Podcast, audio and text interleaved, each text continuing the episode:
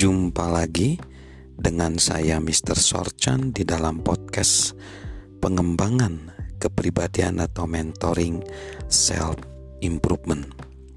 Kalau tadi keyakinan menentukan harapan, lalu harapan menentukan tindakan, tindakan menentukan hasil.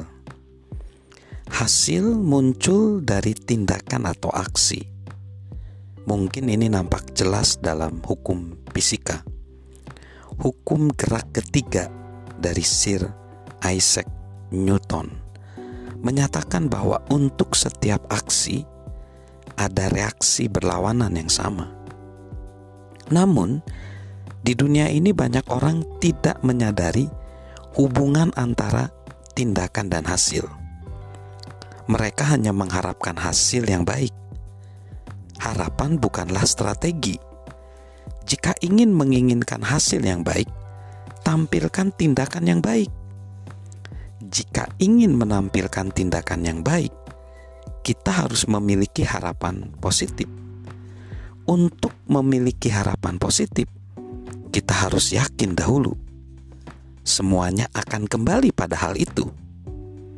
Seorang tokoh radio, Paul Harvey, mengatakan, "Jika Anda tidak menjalaninya, Anda mungkin tidak percaya." Semuanya bermula dari keyakinan ada aktivitas populer bagi turis di negara Swiss tentang pendakian gunung. Ini bukan jenis pendakian yang bisa dilakukan oleh pendaki untuk memanjat puncak gunung tertinggi di dunia. Beda. Ini adalah pendakian yang disebutnya mendaki ketinggian beberapa kelompok berangkat dari sebuah camp basis saat subuh dengan maksud mencapai gunung menjelang petang hari. Lalu, biasanya ada satu fenomena menarik di Swiss ini. Ini data menurut pemandu yang pengalaman ketika memandu beberapa kelompok. Ia berkata, dalam kebanyakan ekspedisi, tim berhenti di sebuah rumah di tengah perjalanan. Di sana, para pendaki makan siang, beristirahat, dan mempersiapkan diri mencapai etape terakhir pendakian berat. Selalu ada anggota kelompok yang memilih kehangatan dan kenyamanan di rumah peristirahatan itu dan tidak mau lagi meneruskan pendakian ke puncak. Ketika anggota kelompok lain berangkat lagi ke atas, mereka yang tinggal di rumah peristirahatan begitu gembira dan banyak bicara. Mereka mengadakan pesta.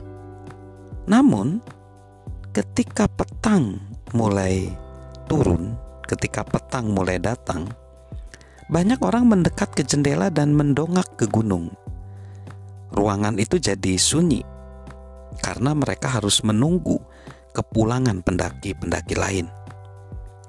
Mengapa begitu?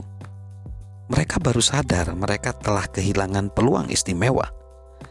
Kebanyakan mereka tidak akan pernah berada di sana lagi. Mereka tidak akan pernah berkesempatan mendaki ke puncak gunung lagi. Mereka sungguh-sungguh kehilangan kesempatan. Nah, seperti itulah gambaran orang yang tidak memaksimalkan talentanya.